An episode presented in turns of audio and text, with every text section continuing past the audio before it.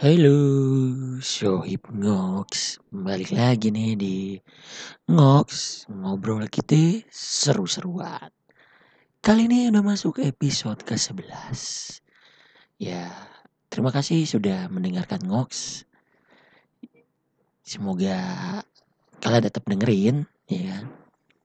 Nah, kali ini uh, gue akan ngobrol-ngobrol sama teman gue, Iren dia seorang perawat lah. Kemarin sempat ya sempat nanganin kasus COVID-19 juga. Tapi sekarang udah kembali ke bagian semulanya di ICU nah gue sih bakalan mau ngobrol-ngobrol gimana sih suka dukanya selama jadi perawat dan kenapa dia memilih untuk menjadi perawat? Nah gimana keseruannya dengerin aja guys di Ngox kali ini. Oke, selamat mendengarkan. Halo, Iren. Apa kabar, Ren? Halo, baik. Hmm. Eh, lagi di mana? Di kosan? Apa? Ini lagi lagi di kosan dari rumah. Hah? Dari mana? Dari dari habis lebaran? Apa gimana? Iya, lagi baru dari uh, bawah dari rumah ibu kos silaturahmi. Oh, udah makan oper belum? Udah makan oper belum? Udah dong, jelas. Ini nggak nggak balik ya liburan? Apa nggak ada libur? nggak ada libur sih tepatnya hari ini dari masuk masuk pagi. Eh kan kamu kerja di rumah sakit nih ya sebagai perawat kan? Hmm. Nah, itu gimana sih emang situasi saat ini? Kan di rumah sakit Ren ini mau nanganin pandemi um, sih? nanganin corona gitu Uh, beberapa bulan yang lalu, eh nggak beberapa bulan sih, beberapa minggu yang lalu sih masih ya, cuman kalau di tempat aku udah mulai clear, maksudnya udah mulai dibersihin. Oh, Jadi pasien-pasien yang ODP, yang PDP itu malah dirujuk ke rumah sakit lain, rumah sakit COVID gitu. Oh gitu, oh berarti sekarang nggak ada nih ya? Udah nggak ada. Nah, itu gimana tuh rasanya waktu kemarin nanganin ketemu langsung sama pasien corona? Yang pertama sih takut ya takut karena hmm. pertama takut tertular. Karena kita tahu kan covid itu kan penyakit yang um, bisa langsung mematikan. Oh, gitu. kalau kita nggak tahu ada dan gejala dan intervensi yang tepat. Cuman ya balik lagi kita pasti udah dipersiapkan untuk ngadapin itu kan. Hmm. Jadi kita harus pakai APD yang lengkap, yang benar, terus protapnya juga yang benar, nanganin pasiennya juga harus tepat. Okay. Oh gitu. Eh sebenarnya COVID ini penyakit yang kayak gimana sih? Bisa jelasin nggak? Maksudnya, yes menurut sepengetahuan aja. Pokoknya heboh banget gitu ya. Sebenarnya penyakit COVID ini penyakit yang nyerang nyerang paru-paru. Oh gitu. Jadi ya itu uh, disebabkan oleh virus. Hmm. Jadi kalau misalnya di foto torak hmm. itu gambaran toraknya ada GGO. GGO itu ground glass opacity. Hmm. Itu kayak bercak-bercak putih tapi dia berkelompok. Oh gitu. Iya berkelompok. Terus uh, gambaran eh, apa bacaan toraksnya itu viral pneumonia. Jadi ngebuat bolong paru-paru itu atau gimana sih? Kenapa? Ngebuat bolong paru-parunya atau gimana? Enggak, enggak paru-parunya gambarannya jadi putih gitu karena ada virus di dalamnya. Oh gitu. Tapi ini enggak hmm. membuat jadi susah bernapas juga nggak sih orang yang kena? Iya jelas. Nanti ujung-ujungnya gagal nafas. Oh itu. Makanya pasien-pasien yang COVID kayak gitu butuh backup uh, alat bantu nafas atau ventilator. Itu kalau yang udah parah banget ya? Itu kalau udah parah banget.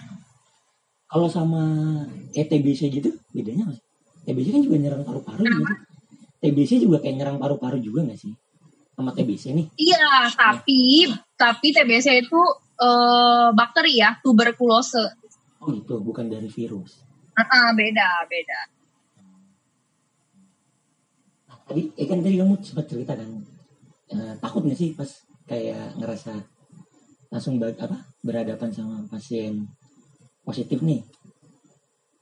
Nah perasaan itu gimana? Takut atau was-was atau gimana? Atau takut takut ketular juga? Takut. Hmm?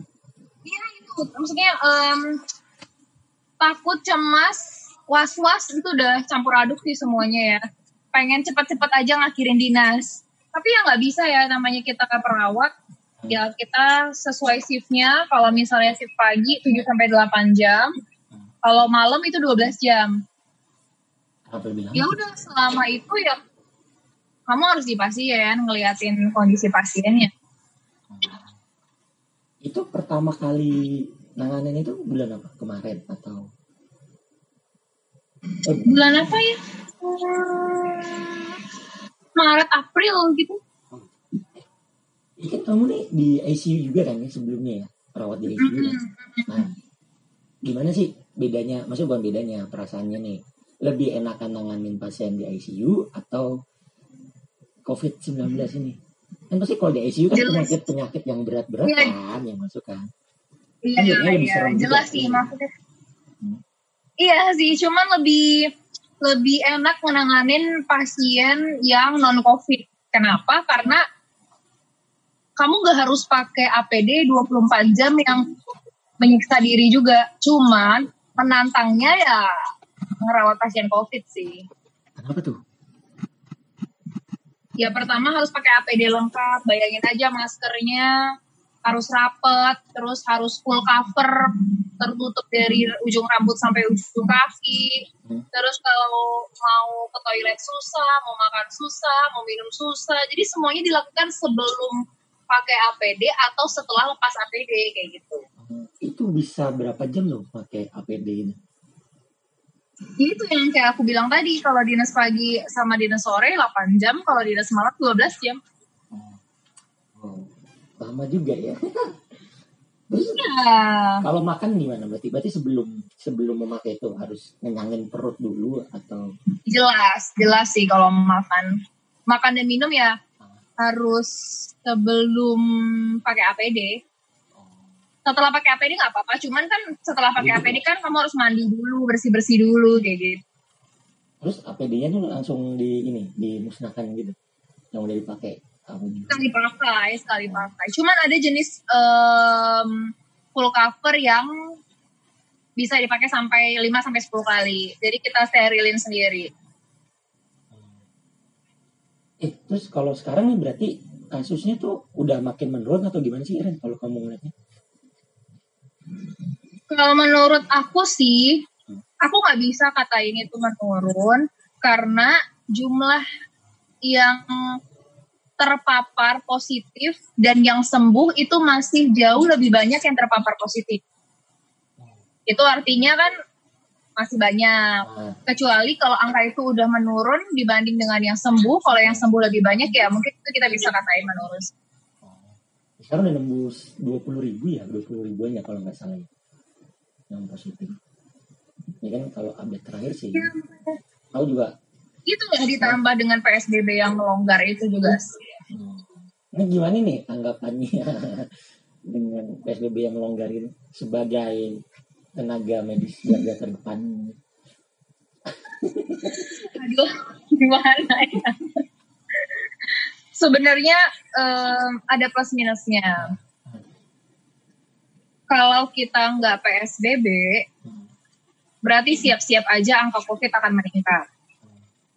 Karena kita nggak bisa self quarantine sendiri. Hmm. Dan nggak ada yang menjamin bahwa kita itu ternyata negatif COVID. Tapi kalau misalnya kita tetap menjalankan PSBB, kasihan di perekonomian sih. Ah iya, kan banyak yang kena PHK. Iya. Iya, kasihan juga sih. Serba salah. Seharusnya gimana? Kalau menurut Menurut Sister aku sih seharusnya ya, seharusnya Hmm. ya. Em, pertama cek pasti. Hah? Cek kalau misalnya dia itu, eh, misalnya kalau ada tanda dan gejala misalnya kayak demam, batuk, pilek, nyari tenggorokan, badan linu-linu itu segera cek karena tanda-tanda udah mengarah ke COVID. Oh. Iya, kayak gitu. Dia apa ya? Gejalanya kayak flu biasa nggak sih, Ren? Atau Ini Flu kayak bag- sampai bagian dari flu gak sih? flu sampai sesek. Oh gitu. Flu sampai sesek. Mm-mm.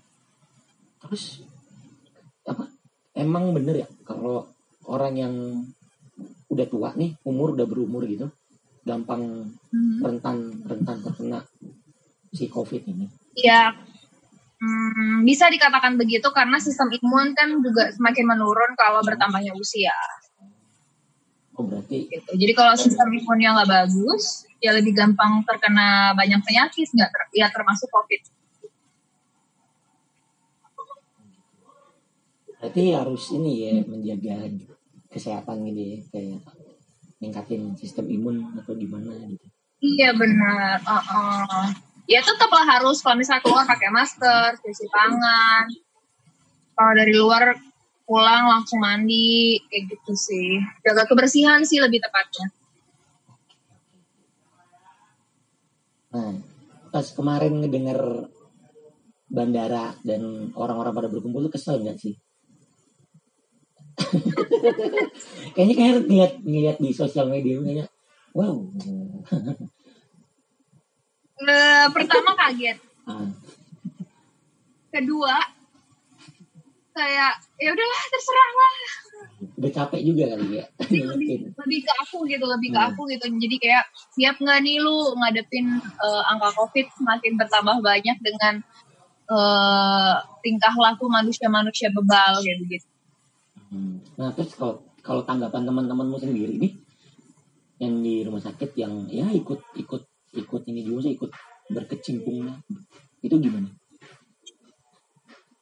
Kayak bodoh. tentang ya tentang masyarakat yang bebal ini ya udah masa bodoh Eh, dibilang masa bodoh sih enggak ya karena eh, kami sebagai petugas medis kan disumpah untuk memberikan pelayanan terbaik untuk pasien-pasien.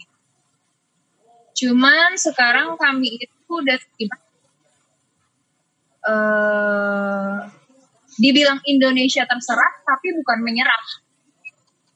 Ya terserah lu lakuin apa aja, eh, mau keluar nggak pakai masker kayak mau nggak PSBB kayak ya udah nanti kalau sakit tinggal ke rumah sakit gitu loh. Nah masalahnya adalah Hmm. kalau semakin banyak orang yang terinfeksi, di mana tenaga medis dan nggak ha- dan sekarang itu tenaga medis banyak juga yang terinfeksi kan gara-gara tertular dari pasiennya. iya. Nah itu kayakmu kayak perasaanmu gitu gimana sih maksudnya? Takut kan takut was was juga nih takut tertular. Apa sih kayak perasaan aduh. Ya gimana? Pernah pernah ngerasa gini gak sih? Anjing. Ini aku bisa mati kapan aja kan? Apalagi ngeri banget nih. Nah ada perasaan takut gitu gak sih atau jadilah berserah kepada Nggak nggak cuman COVID yang bisa bikin kita mati sih, banyak Iya, penyakit iya, juga lain. Kamu pernah ada mikir kayak gitu nih? Sampai sampai akhirnya Ya. enggak lah, enggak, enggak mau enggak mau nanganin pasien COVID nih. Enggak lah, kalau Hmm. mikir sampai nggak mau nanganin itu pasti kita udah egois banget. Hmm. Nggak ada sih, nggak pernah kepikiran. Kalau aku ya nggak pernah kepikiran sampai nggak mau merawat, nggak mau. Ya inilah bentuk caring kita sebagai perawat atau teman-teman medis yang di garda terdepan yang lainnya. Ya mereka itu merawat orang yang nggak ada hubungan darah sedikit pun, nggak ada hubungan eh, keluarga sedikit pun, ya kita ikhlas aja gitu loh merawatnya. Cuman ya kami berharap mereka juga menghargai kami sebagai tenaga medis. ya mereka bisa berkumpul sama keluarga. Kami harus karantina, kami harus di rumah sakit, kami nggak bisa libur, kami nggak bisa pulang, semuanya nggak bisa.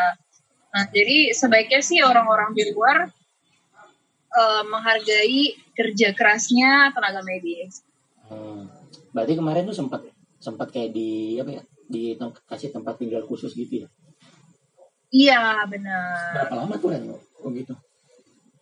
Dua minggu Oh dua minggu. Nggak pulang ke kosan tuh. enggak nggak boleh. Jadi siklusnya rumah sakit langsung tempat karantina. Bosan nggak sih di tempat karantina? Enggak sih, Enggak. karena gimana ya kalau dibilang bosan sih enggak ya. rame satu kedua um, ya tetap bisa nonton bisa makan bareng bisa ngelakuin aktivitas yang kayak biasa cuman memang jaraknya dijaga. Gimana tuh? Ya, Jadi- nontonnya jauh-jauhan? Atau gimana?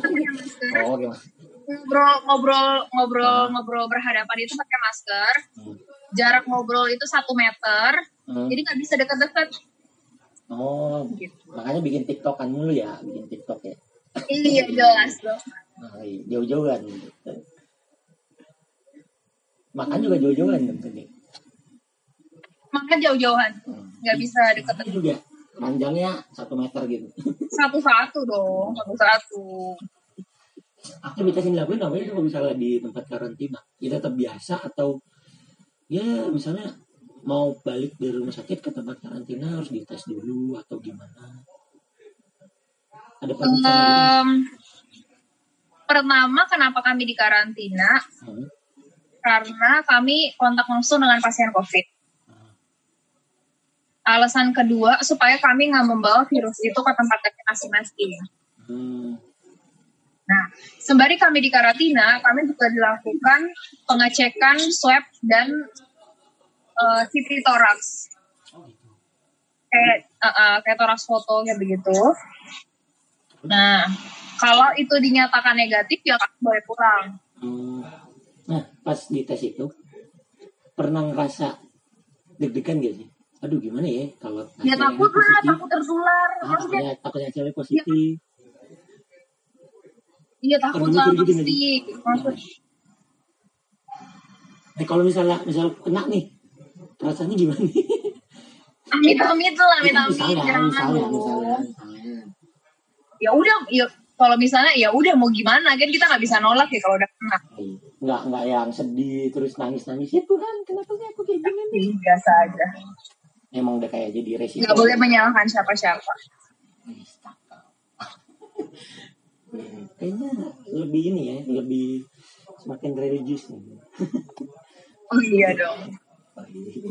Terus pengalaman apa lagi yang seru sama dia? Apa selama menangani yang yang apa ceria-ceria ada nggak?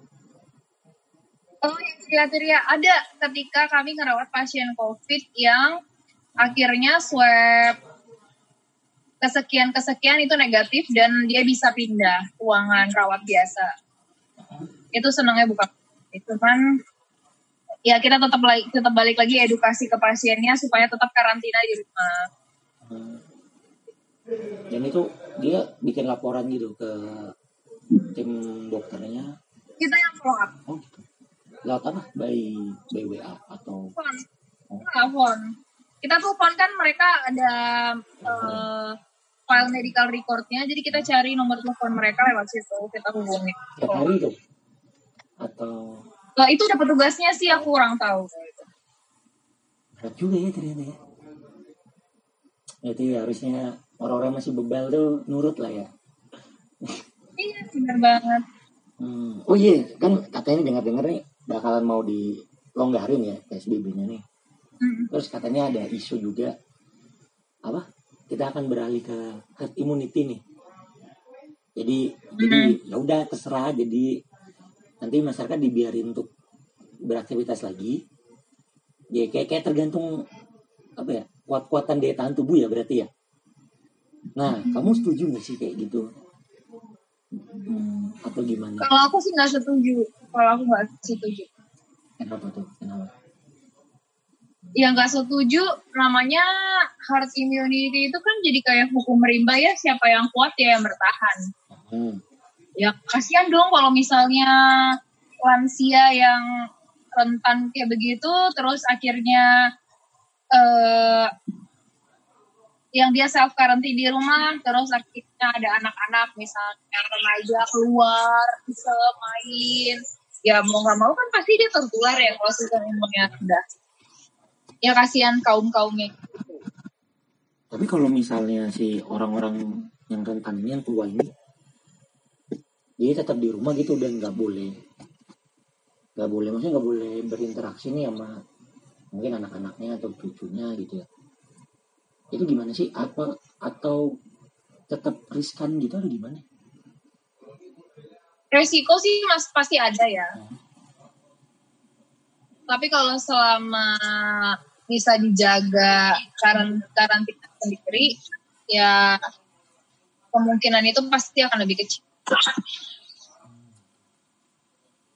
Eh ada ini sih obrolan-obrolan dari internalmu, maksudnya ini tuh bakal menurun kapan atau diprediksi kapan? Ah, aku nggak bisa ngomong itu kapan kalau selama manusia-manusia masih berbagai begini, apa itu pasti meningkat. Nggak mau nggak mau komentar itu kapan kelarnya nggak ngerti aku. Tapi kan sekarang udah ini ya, udah udah nggak ngurusin pasien covid kan, udah balik normal lagi. Ya? Enggak. Iya balik normal lagi. Gimana nih ininya perasaannya? Bergembira lagi kah atau? Tetap was-was. Satu, was-was karena takut kecolongan. Meskipun kita nggak ngerawat pasien COVID, tapi kita screening pasien dan pengunjung uh, tetap harus dicek suhu setiap masuk pintu rumah sakit. Gitu. Takut kecolongan aja. Jadi sekarang udah udah ini ya, udah balik ke kosan ya dan ke tempat karantina. Iya, udah balik ke kosan. Eh pernah dapat ini gak sih stigma negatif gitu? Waktu pas kemarin lagi booming boomingnya. Diusir gak sih sama ibu kos? Um, kalau aku sih enggak, kalau aku sih enggak. Justru ibu kos aku uh, chat misalnya uh, habis pulang kerja tuh dia chat, halo Kak Iren apa kabar, sehat-sehat gak di sana, gitu-gitu. Malah mendukung sih uh, jaga kesehatan ya, makan teratur gitu. Tapi temanku ada yang sampai nggak dibolehin pulang. Oh, sama yang Iya, sama ibu kosnya sampai dibolehin pulang, terus sampai di uh, dikata-katain misalnya kayak um, kamu itu membawa virus dari rumah sakit, kamu gak usah balik ke kosan ya, nanti anak-anak kosan lagi covid ke saya. sedih. Sedih sih dengarnya. Terus akhirnya dia gimana? Pindah, pindah kosan. Ya kami pu puji Tuhannya kami punya satu rumah karantina sendiri sih, jadi kami cari rumah untuk bisa tinggal bareng-bareng. Oh, kenapa nggak diajak ke tempat aja Ren? Pindah ke kosan. Cool, ini kan saya juga karantina sendiri satu kamar satu orang. Iya, oh iya, nggak nggak bisa berdua ya, bahaya ya. Iya. Oh gitu. Terus eh, apa ya? Kamu mau nanya apa lagi? Cerita-cerita aja deh, cerita lagi dong apa yang yang selain itu yang seru apalagi sih yang seru Iya. selama jadi perawat nggak usah nggak usah soal covid nggak apa oh iya kamu sih mau jadi perawat yang seru, yang seru, yang seru itu ya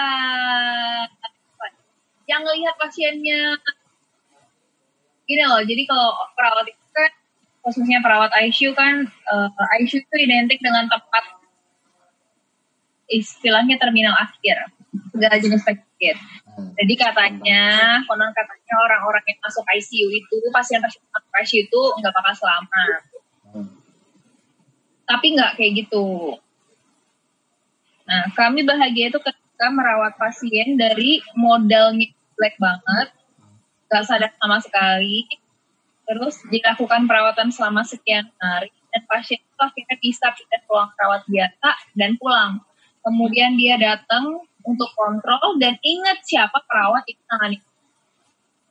Itu senangnya bukan main. Kamu pas udah sadar gitu dia langsung ingat nama atau gimana sih? Gak mungkin nggak ingat nama, pasti dia ingat suara sih. Oh. Cuman, cuman kan kami setiap ke pasien ngenalin misalnya, eh selamat pagi Pak, saya dengan Suster Iren ya, kayak gitu. Jadi kami tetap ngenalin diri, meskipun itu dengar nggak dengar, sadar nggak sadar, tetap bilang namanya siapa.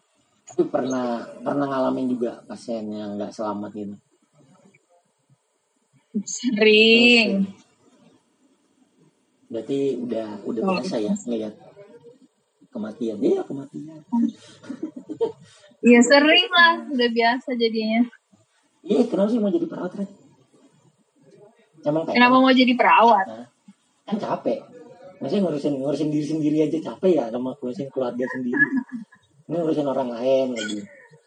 Dulu sih aku nggak mikir capeknya ya, cuman aku lebih senang pertama, aku lebih senang uh, ngobrol sama pasien. Ketika pasien itu menyatakan keluhannya, terus kita ajakin ngobrol, terus dia memberikan kesan yang positif setelah ngobrol dengan kita, itu kayak aku pribadi lebih senang. Karena kita udah kasih pelayanan yang baik, terus feedbacknya dari si pasien juga baik ke kita. Itu aku, aku itu aku senang. Terus karena perawat itu adalah profesi yang 24 jam di pasien. Jadi kita tahu kapan pasien itu perburukan, kapan pasien itu meninggal. Jadi sebenarnya di medis itu nggak ada suatu kejadian yang tiba-tiba. Semua pasti ada prosesnya. Oh gitu. Kayak gitu. Jadi itu yang menantang sih. Sesuatu yang menantang menurut aku.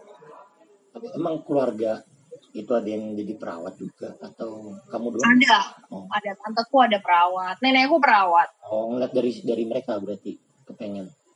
Iya lihat dari mereka juga caringnya ke pasien hmm. itu gimana? Nggak jadi dokter aja dong? Coba jadi dokter mungkin. Emang nggak pengen? Ya aku lebih suka jadi perawat gimana dong? Iya siapa tahu ya dokter kan juga ngobrol sama pasien mendiagnosa. Iya kan semua profesi kan sebenarnya baik ya. Cuman kayak aku lebih prefernya udah perawat aja gitu. Hmm. Terus sekarang kamu gimana memandang hidup lo kayak gimana sih ketika jadi perawat nih? Kan udah pasti banyak ketemu sama orang yang sakit dan terus sehat ya. Dan terus ya, ya kita kan nggak pernah tahu ya. Maksudnya umur tuh siapa yang bisa paham sih gitu lah. Kalau menurut aku sih, hmm, pertama hidup itu cuma sementara ya. Kedua, umur itu di tangan Tuhan. Ya kita nggak tahu setelah aku berkedip, aku masih ada apa enggak kan kita nggak pernah tahu. Jadi kayak lebih mensyukuri gitu ya. Lebih kayak mensyukuri hidup ya. Iya, disyukuri aja. Apa yang bisa dilakuin ya dilakuin. Berbanyak berbuat baik, jangan nyakitin hati orang lain, kayak gitu kayak gitu karena ketika lu uh, sakit ketika lu meninggal ya yang ngurus orang lain. Iya juga sih ya. Terus eh kegiatan selain di di luar rumah sakit ngapain tuh kalau lagi libur kayak gini? Uh, kayaknya lebih bisa tahu bikin nih. bikin ini bikin video-video cover lagu gitu ya Iya sih, hmm. itu cuma mengisi waktu luang aja supaya di kosan nggak kosong. Maksudnya ya nah. ngisi waktu luang aja. Oh. Nggak nggak mau bikin album rekaman gitu. Ini suara bagus nih. Nanti ya. Nanti ya. Belum sampai kepikiran. Sekarang lagi senang TikTok ya, kali senang TikTok. Iya, bener. Suka ngedin juga. Enggak juga sih, itu cuma itu keisengan gimana ya keisengan yang cuma ngisi waktu luang aja supaya nggak cukup kalau libur nggak cuma rebahan lah kalau rebahan tuh kayak badan tuh jadi sakit gitu loh kayak jadi lemas makin lemas sementara besok harus kerja lagi jadi rutinitasnya uh, dikerjain terus gerak terus bangun pagi ya tidur juga ya meskipun aku tidurnya subuh subuh juga sih ya karena udah kebiasaan dinas malam. Itu kenapa sih kalau ya, rebahan badan jadi capek? Kenapa? Aku masih heran loh sekarang. Banyak rebahan ya banyak istirahat. Kan katanya baik ya istirahat itu. Tapi kok kebanyakan kenapa capek sih memang kenapa bikin iya benar benar banget. Itu kenapa aku juga ngerti ya kenapa ya nggak ada penjelasan medisnya gitu. Ya mungkin pihak dokter mungkin lebih berhak menjelaskannya. Cuman kalau menurut aku karena badan ini kebiasaan uh, atau rutinitasnya sibuk terus, tiba-tiba off kayak gini karena masa-masa covid ini di rumah aja terus nggak banyak kegiatan ya jadi lemas jadi gampang sakit. Kayak gitu. Justru karena nggak banyak aktivitas yang biasanya aktivitasnya banyak tiba-tiba stop kayak begitu ya orang bingung juga kali ya kangen aktivitas normal lagi nggak sih Ren? kangen sih jelas Ngumpul gitu cuman ya kayak gini dulu lah biar bisa uh, uh, biar bisa sama-sama sehat, semuanya sehat juga. Terus kemarin keluargamu gimana? Kan ada baik. Kan kamu nggak nggak pulang? Eh biasanya pulang nggak sih kalau libur gini? Atau pulang, pas Natal pulang, pulang? Biasanya pulang. Iya pasca nggak? Aku pasca pulang. Natal kalau bisa pulang pulang. Ya puji Tuhan sih yang di rumah semua sehat. terus uh, pada nurut PSBB juga di rumah terus ngerjain ya maksudnya uh, cari aktivitas yang nggak cuman diem aja gitu yang lain misalnya kayak misalnya aku kalau lagi males ngapa-ngapain video call sama orang rumah ya itu aja sih yang ngobatin rindu ya mereka ini nggak ada perasaan was-was atau takut pas kemarin jelas lah pertama kali pertama kali aku ngerawat pasien covid pasti aku kasih tahu keluarga aku biar mereka juga nggak stres. Ibu nih ya, ya, ibu. Ibu kan biasanya cemas nih. Bawel ya bawel gitu deh. Jadi banyak iya bawel terus malah disuruh ya udah kamu pulang aja berhenti aja nggak usah kerja di situ lagi gitu malah. Iya. kita nggak bisa iya mau aku besok pulang. Kan nggak mungkin ya hmm. cara menenangkannya gimana nih menenangkan orang tua uh, puji Tuhan mamaku backgroundnya juga uh, ngerti lah beliau ngerti terus ditambah beliau juga uh, suka baca baca berita nonton-nonton TV kayak gitu, ngikutin perkembangannya juga. Nah, ketika aku kasih pengertian, nah tenang aja, aku nggak apa-apa, aku pakai APD lengkap. Terus uh, aku juga kerjanya nggak sendiri, ada bareng teman-temanku yang lain, ya beliau ngerti sih. Nah, support ya. Iya. Iya, ada ada ini nggak sih kata-kata pesan-pesan ya atau apalah penyemangat penyemangat um, paling buat masyarakat aja hmm. yang pertama meskipun pemerintah merenggangkan PSBB ya itu kesadaran diri sendiri untuk tetap menjaga diri masing-masing karena tanggung jawab kesehatan itu adalah tanggung jawab masing-masing bukan tanggung jawab orang lain ya meskipun nanti kalau kalian kalian-kalian sakit pasti datangnya ke rumah sakit dan kami tim medis tetap melayani dengan sepenuh hati gitu. yang kedua, apa lu? Ya gara bandel, soalnya udah sendiri enggak ya? enggak lah, enggak lah. Yang kedua, uh, aku pengen ngubah mindset atau stigma masyarakat untuk tenaga medis di luar sana yang berjuang merawat pasien-pasien COVID.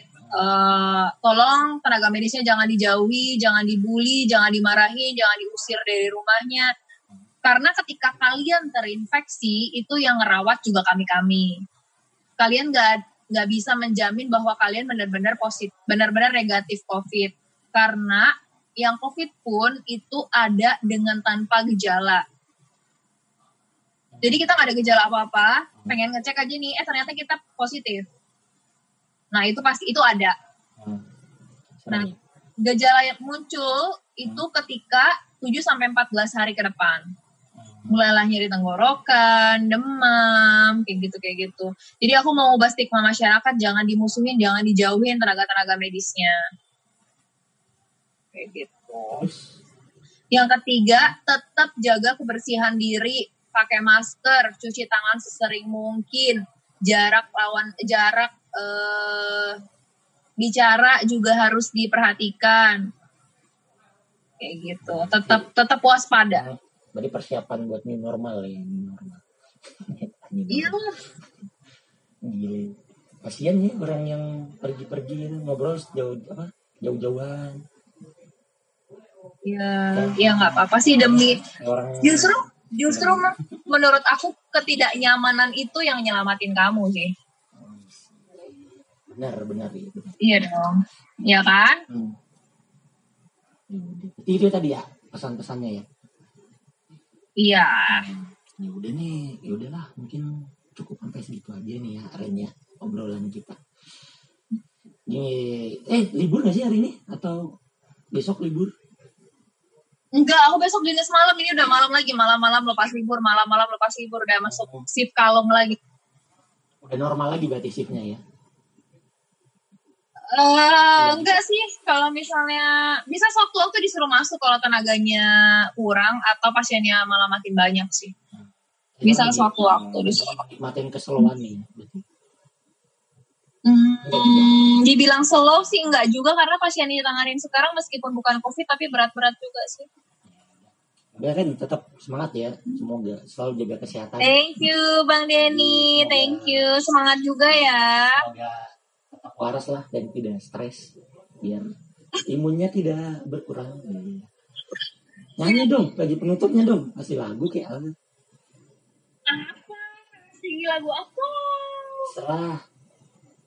Tadi baru habis main piano dan kayaknya di gereja melihat story. Lagu rohani bos, jangan dong. Eh nggak apa-apa, kan pendengarku juga pasti ada yang ada yang Kristen. ya udah lah, yang bebas lah. Ya udah, eh, aku nyanyi lagu manusia-manusia kuat aja ya. Boleh, boleh, boleh. Manusia-manusia kuat, itu kita jiwa-jiwa yang kuat. Itu kita manusia-manusia kuat. Itu kita jiwa-jiwa yang kuat. Itu kita. Ya, itu suaranya bagus banget ya itu ya guys ya. Merdu. Ya deh makasih Ren ya. Udah ini nih udah meluangkan waktunya buat diganggu. Kan sibuk banget. Sehat-sehat terus ya. Iya Ya, siap siap siap. Bye. Yuk,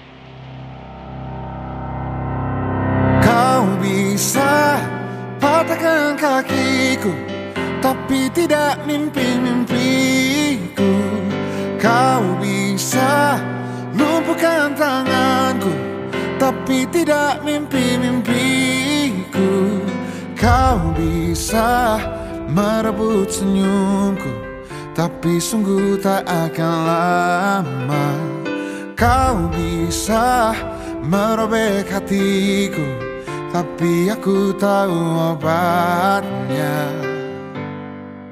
Manusia-manusia